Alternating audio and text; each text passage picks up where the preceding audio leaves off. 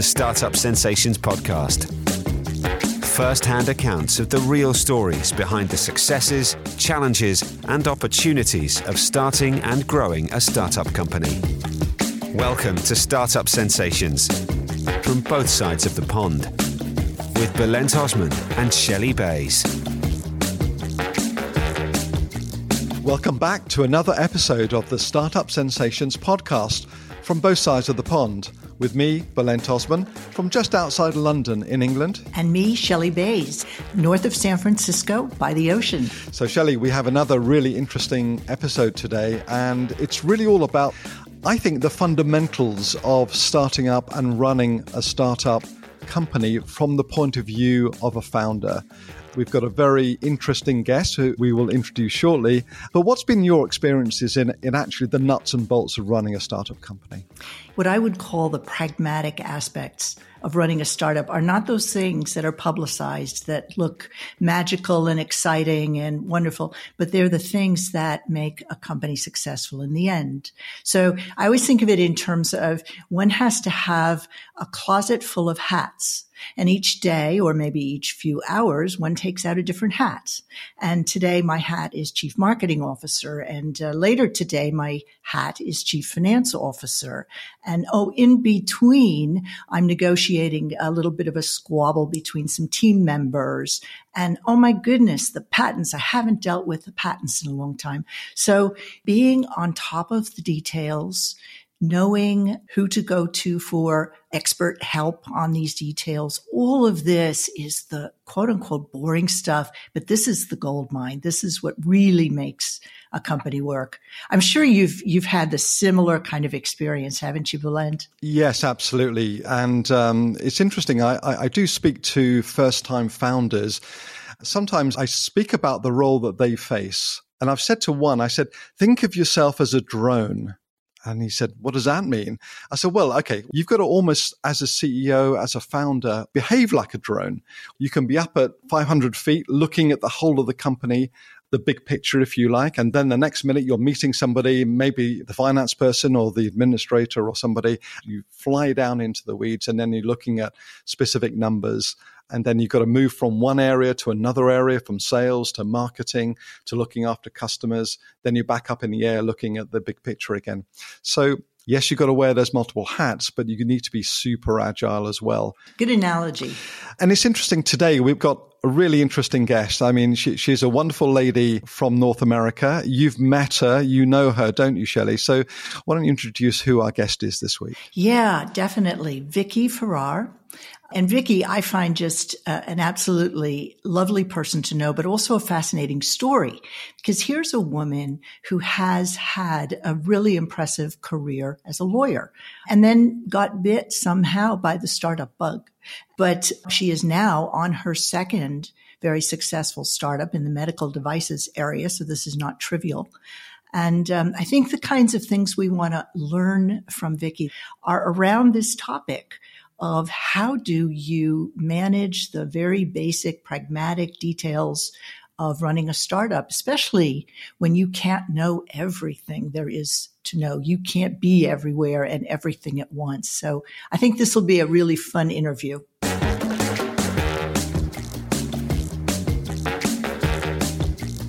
Vicki Farrar now joins us from Salt Lake City in Utah. Vicki, welcome to the Startup Sensations podcast. We're really thrilled to have you here.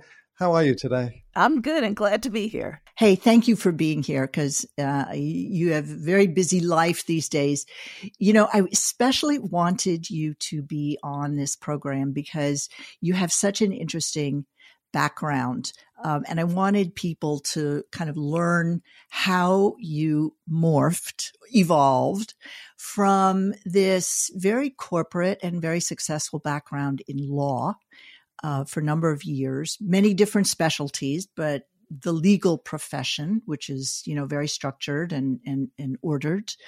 And now you're running your second startup in the medical devices area so h- how did you make that transition? That's that's a really impressive transition. So it, it, it's a very fun story, actually. So I never wanted to do anything at all other than practice law, and my idol was Perry Mason for real. So I thought I was going to put people on the witness stand and they were going to break down and I was going to win all these great, great trials and everything else. Started practicing law. That wasn't what it was like at all. So what what I did do is um, basically patent litigation, trade secret litigation, and other kinds of commercial litigation. So I spent almost every single day taking somebody's deposition, writing a brief, or going to court and uh, filing and arguing motions. You don't go to very many trials as a as a corporate uh, corporate lawyer. So um, I started out in Washington D.C. and then uh, went west to Denver and then to Silicon Valley. And it's in Silicon Valley that I really focused on uh, biotech and medical devices. So we represented a lot of um, startups, you know, sole practitioners doing something out of their garage to the great big companies. Um, so I was practicing law in uh, Palo Alto, and I was assigned to somebody by the name of Dennis Farrar. And my law firm was drafting the patents for Myriad Genetics. Myriad discovered the predisposing breast and ovarian cancer genes, and we were writing their patents that ultimately went up to the U.S. Supreme Court. So Dennis Farrar um, w- was from Salt Lake City. And since he had a firm in Silicon Valley already doing his patent work, he had a startup trade secret patent infringement issue. And literally, guys, I was assigned to him. So the first few uh, encounters that we had, he went from Salt Lake City to Silicon Valley to meet with me. I thought they were business meetings. He says they were dates, and all I did was talk about business. So, anyway, I ended up dating him and marrying him and taking 100% of my work from a big law firm to finish up uh, in Salt Lake City. It took me about five years to do that. And then I worked for a couple of his startups. And then I came home one day in 2008 and said, Honey bun, I'm done. I want to do my own startup. And he's like, Well, what do you know? And I say, I know what a 510K FDA clearance is because I did that in 1977 at this big fancy law firm. And that's what I want. I want something really, really simple that I can get on the market. You know, just as a point of clarification for our listeners, the 510K that Vicki's referring to is a very, very important FDA pre market approval process for medical devices. Yeah, and that is important. So I started a company in 2008, an infection control company. And we ended up with patent litigation. And had I not been a patent litigator, we would have been out of business overnight. I reactivated my California license. I did all the initial work myself. We developed the product. We won all our litigations. And we ultimately sold to uh, Merit Medical. And I was on the board of the, my current company, Light Line Medical. And when I sold to Merit, they asked me to be the CEO. And I have to say, I love it. But I use my background every single day on every aspect of the business. So, Vicki, I can understand that's interesting uh, how you explain that from the standpoint of the company, this specifically this type of company needing some real deep legal expertise. But where did you get the technology, the product? How did you deal with that other side of it? Okay, yeah. I mean, all I wanted was something, and um, we're we're I'm in Salt Lake City, where the University of Utah is, and about my husband has started up 13 companies. Most of them had licensed technology from the University of Utah.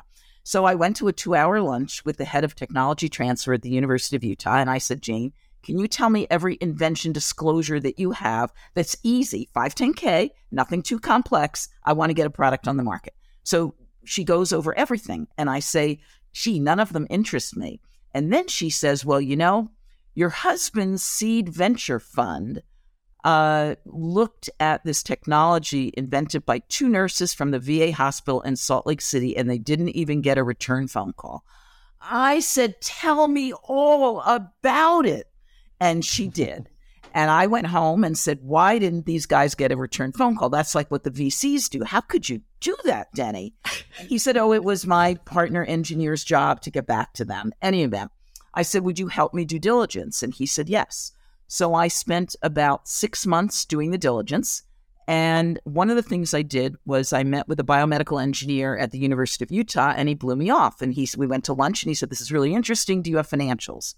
I said, no, this is invented by two male nurses from the VA hospital in Salt Lake. Vicki, when you get financials, come back. And he assumes he is never, ever, ever, ever going to see me again. So my nephew was in uh, getting an MBA at Kellogg in Chicago. And I said, I have a project for you. And he wrote a financial plan that is just like an investment banker would write, which he is now in Los Angeles. I gave that plan to Bob Hitchcock, this biomedical engineer who thought he would never see me again. And he says, Vicki, this is fabulous. I want to be a co founder and I want you to license it to the University of Utah because I can help you more if it's a part of the universities. So that's what I did. I in licensed to the University of Utah. Bob Hitchcock was my uh, co founder. He is now my chief technology officer at Light Line Medical, still a biomedical engineer. But from him and his contacts, I had all the technical stuff that I needed. And having worked for five plus years with my husband's companies, I knew enough about how to get funding and how to write a plan. Yeah. And a lot of the sales I learned on the on the way. What I'm taking away is you didn't try to be everything though. You were smart in terms of finding other resources and pulling them in that knew what they were doing on the sales side or the technical side or the whatever. Yeah. So for a, a young lawyer who is at the stage where they say, I, I, I, I kind of like to jump into something a bit more exploratory and risky. What are you going to tell them in terms of what it felt like? Oh, okay. So it's way harder than being a first year associate where you're working, you know, 90 hours a week uh, um, at a big corporate law firm. But it's so much more exciting. So instead of just making a lot of money for a big corporation, I'm actually saving lives. And it, what I still have people that send me the product that we invented um, when they go to a hospital and they see my product on an IV tubing line. It's an antiseptic cap. And I'll get a photo and it says, oh, here I was. It just feels so different from just making money and having incredibly interesting intellectual arguments to make. Okay. So it's just, it's, it's different, but you need the same drive to understand every aspect. And you're right, to get help when you don't know. I mean, there's just no way to know everything. It, it just feels like much, much more fun. Mm-hmm. Okay, mm-hmm. to see your product. And that's why I wanted a 510K. And I'll just tell you the company that I left of my husband's was a stem cell company. And I said, You're never going to have a product on the market in my lifetime. And that's why I'm leaving. and guess what? Fast forward 2023, no product on the market. You don't tell him that. Yeah, I tell what I do. Vicki, I mean, I'm, I'm, I'm really enjoying your enthusiasm and your passion and your story so far. You know, for you to be able to pull this off requires truly inspired leadership. So, can I just ask you what your definition of leadership is, good leadership, and what are the qualities that you look for in, in other people around you? Okay. So, I think, um, first of all, you have to treat everybody well. People work for you, but they need to feel like they're part of the team and it, they're an important part of the team no matter what they're doing. So, I think having like an atmosphere where people want to go to work, they want to solve the problems um, you have to instill in that. You, you, there's, there's nobody else that can do it. And I think as a, a woman, I'm working primarily with engineers uh, mm. that really think differently. Okay, like totally different. Um, that is just um, a skill set that I think I potentially learned on the job. How to communicate with them and make them feel important, even though they're not giving the pitches, they're not bringing in the money but they've got what you need. So I think um, having a good atmosphere is one thing. Listening to everybody's ideas. Okay.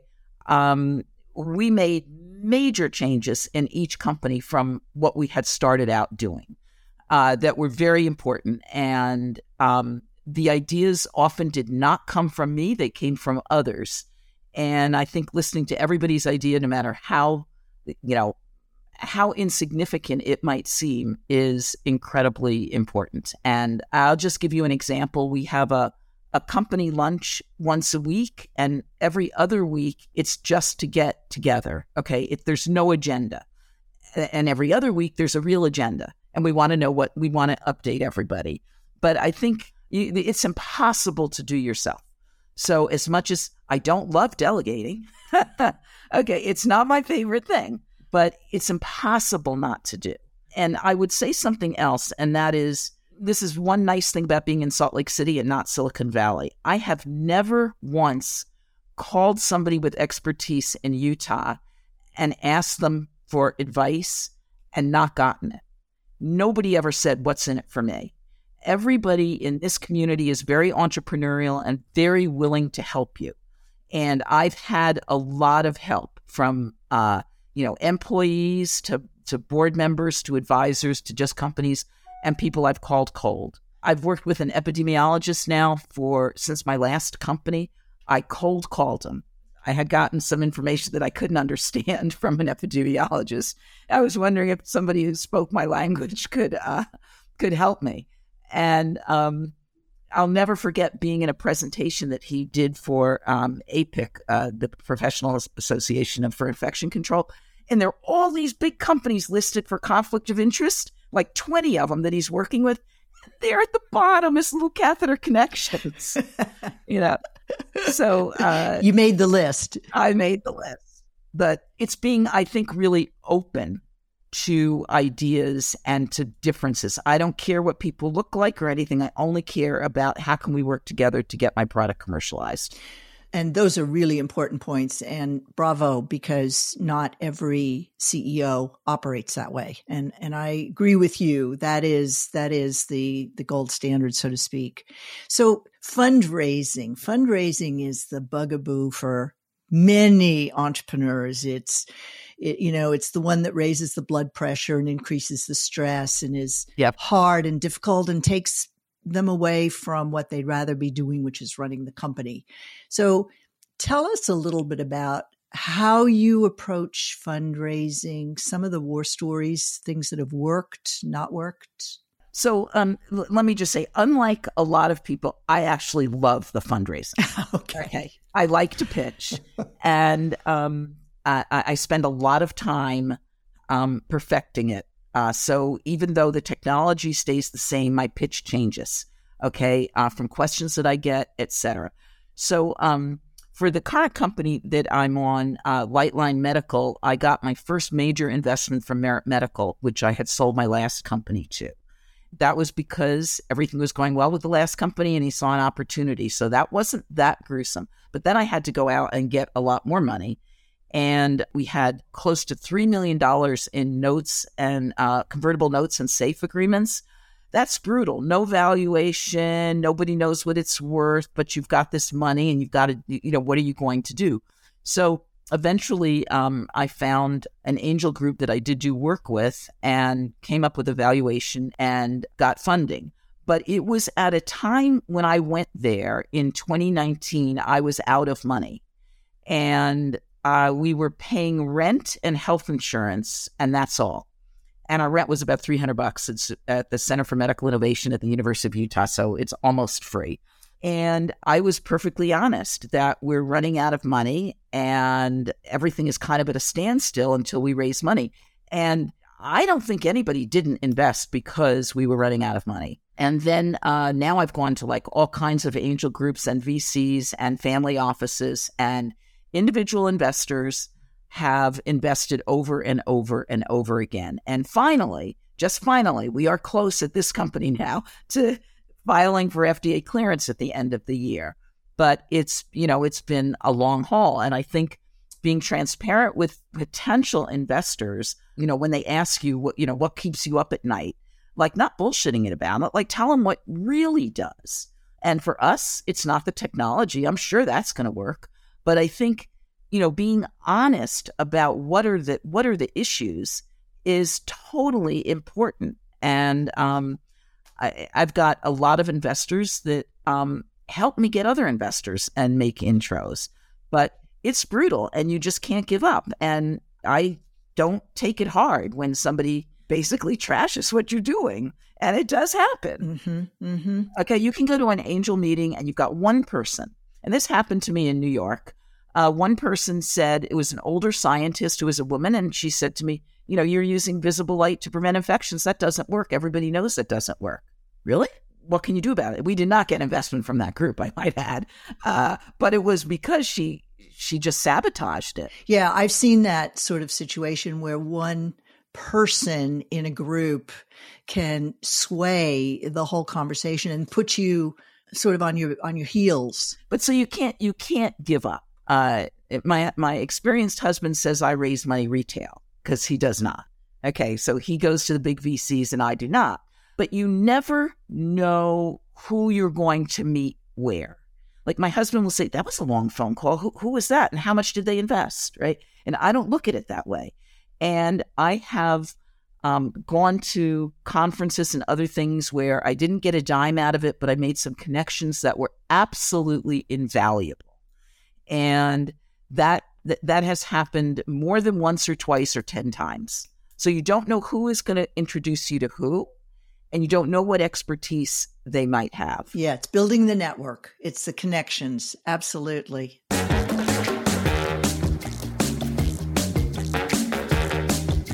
It sounds though you've built a, a, really impressive team, Vicki. So, what what is it you look for in your team members, and, and what upsets you and what frustrates you? Because clearly you're a very positive and influential individual. I can already tell that. But what what upsets you uh, uh some of the time? As I sort of mentioned before, the really the only thing in the entire world I care about is are you competent to do your job and will you do it and will you let us know when things aren't right? Like I do not want a rosy report every week every other week when we meet. I want to know really every week what are the challenges and what are the risks.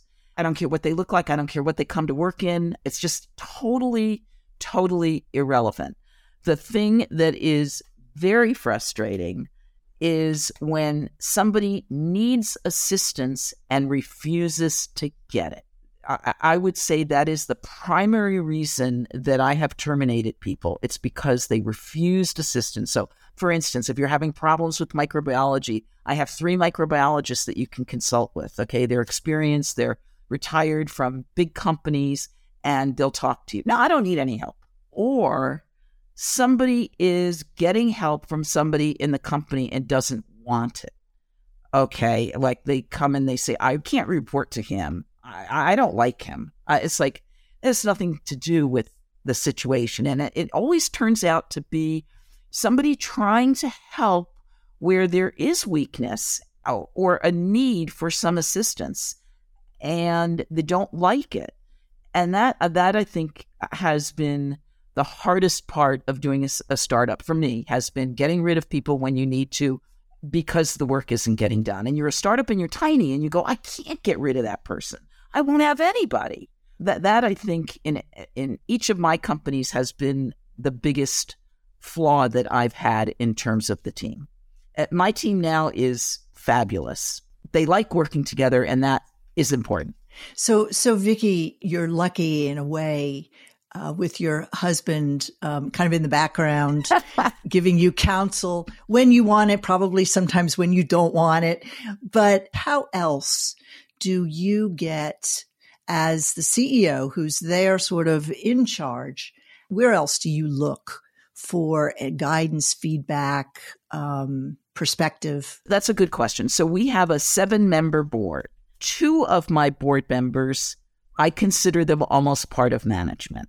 Okay, one is retired from C.R. Bard and Bard Access, Kelly Powers. He's put 100 medical devices on the market, revenues exceeding $15 billion. Mm. So I will literally go to his house, meet at a restaurant, and say, I'm writing this manufacturing contract and I need help.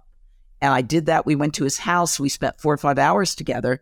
And then I said, Well, we're not done.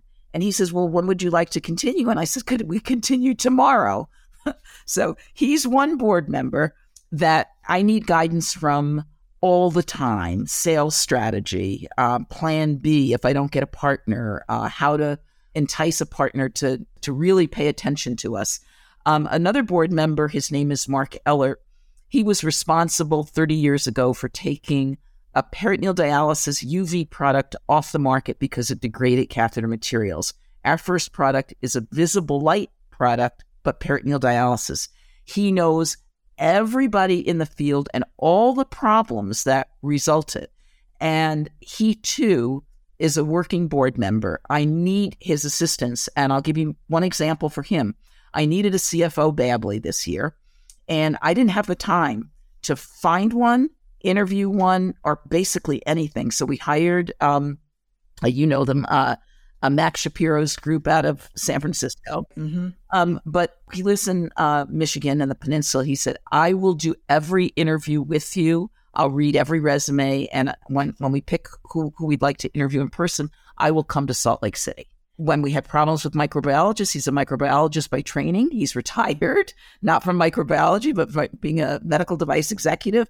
He came and worked with our microbiologists. So, I mean, I think that the skill is recognizing what they can do for you and then asking for it and asking for it repeatedly. Mm-hmm. Like, I'm not sorry I'm asking for it. I need it. So it's either creating a board of that consists of these kinds of people who bring different kinds of expertise and or having sort of a virtual board, if you will, your own network of of experts. When you find the people and you find they're good, I mean, I just don't let up.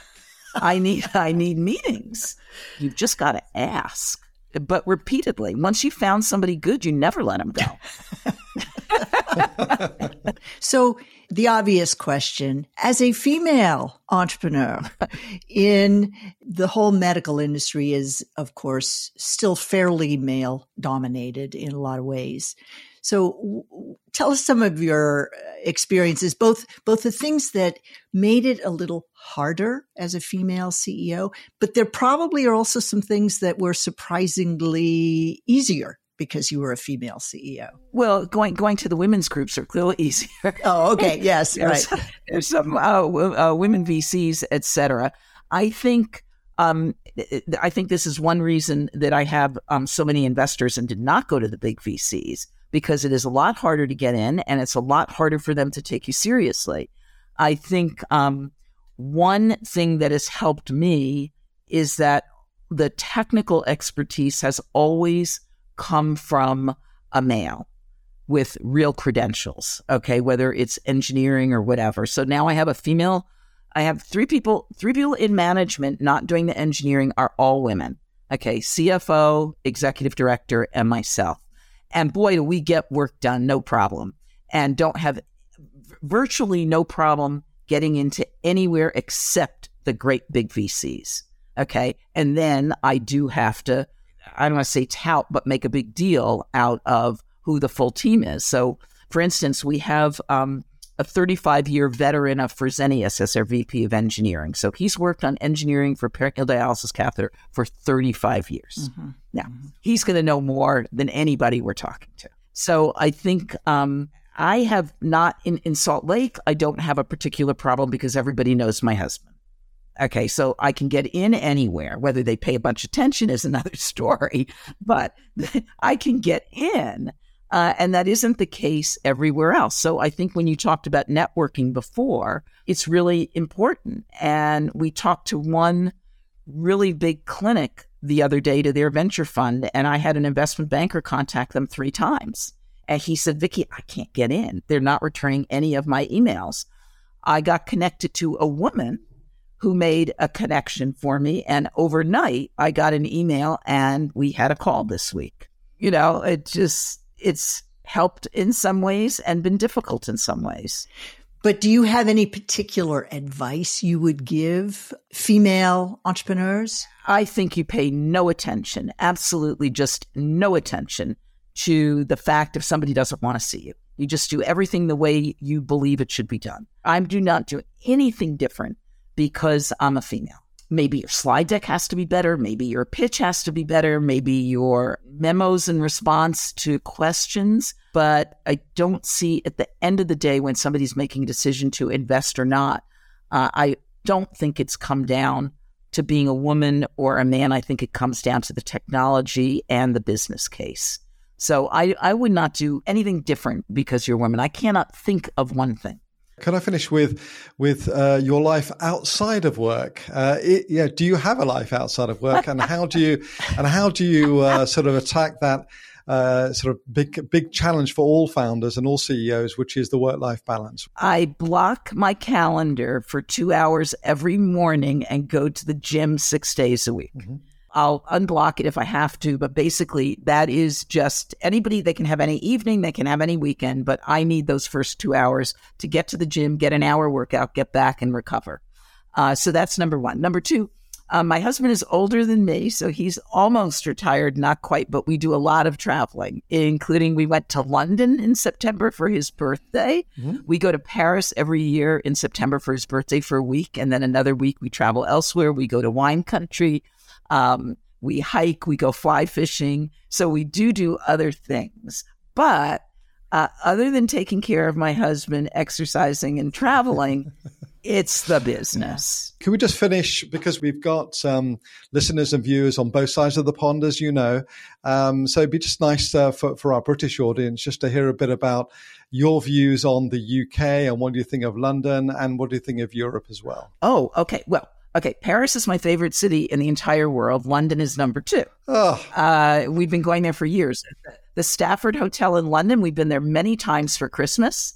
They have a beautiful, beautiful Christmas and Christmas Eve and um, services. It, it, just, it's wonderful. So I, I, I love Europe to vacation in, etc. But we've also done a fair amount of business in Europe. We are most likely going to hire a very experienced microbiology lab in Manchester and that's only after interviewing a half a dozen GLP labs and thinking that they ask the best questions to help us. And we're the most detailed. So we'll probably um, end up doing that. So I, have worked with people in Europe professionally for my for my whole career, uh, including joint ventures and sales and visiting hospitals. And it's a different, you know, healthcare system.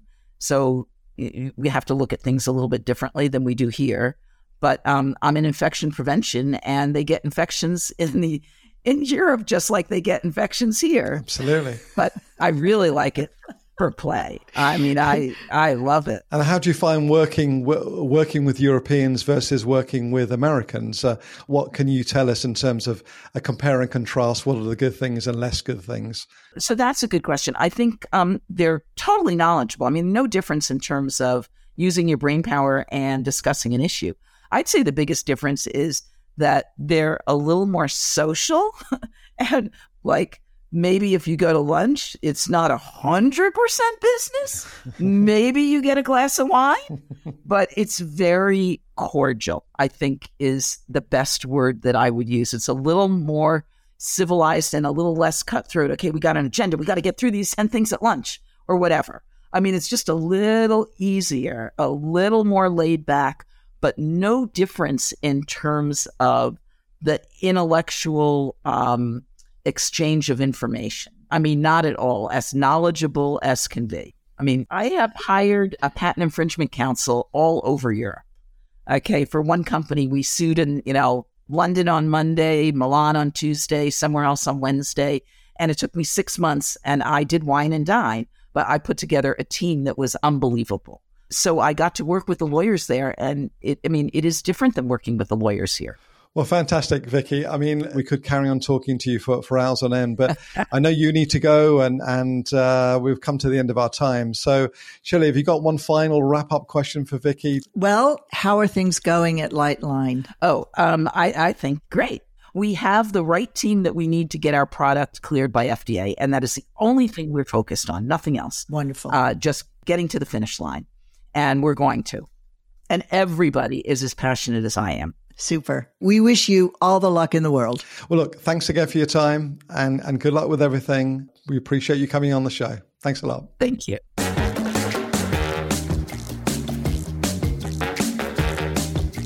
Another great interview. I found that absolutely fascinating. I'm a little biased since I know Vicki, but um, I picked up a number of interesting points in that interview. Yeah. Like uh, this concept of the importance of a network. And how many times in our busy days do we just say, you know, ah, I don't have time to talk to somebody. I don't know them that well. Ah, it's probably not worth it.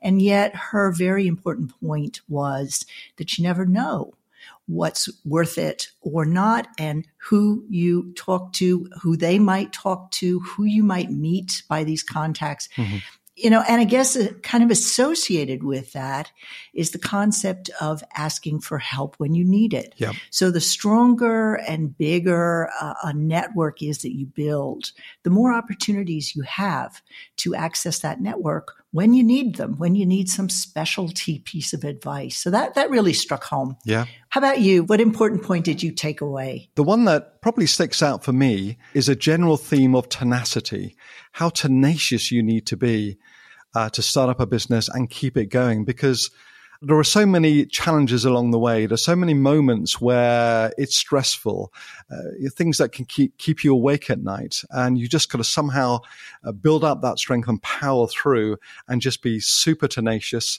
and and just get through it and and be a, a really effective problem solver. Because otherwise, you can get on top of you. So I think the mental toughness is a really important part of this, and and she she definitely displayed that. I, I thought the mental toughness, and you need that. And um, I um, not sure I should share this, but I, I, I had a bit of a nickname that people gave me when things were going wrong, and I just wanted to carry on finding a solution, sorting it out, and I would be relentless about doing so. And so my little nickname became Belentless. so in times of, of strife, I had to become Belentless to actually get through a particularly tough time and a tough moment. And we'll never let you forget that. We'll never let you forget that, Belentless. so on that point, it's been another interesting show, hasn't it, Shelley? Yes, definitely. Thanks for listening to Startup Sensations. We hope you enjoyed today's episode. Don't forget to subscribe to this podcast on your favorite platform so you never miss an episode. Get in touch with us. Email hello at startupsensations.com. And that's it for another episode. Thank you for listening. Don't forget to follow us on social media at Startup Sensations. We'll see you next time. Bye bye.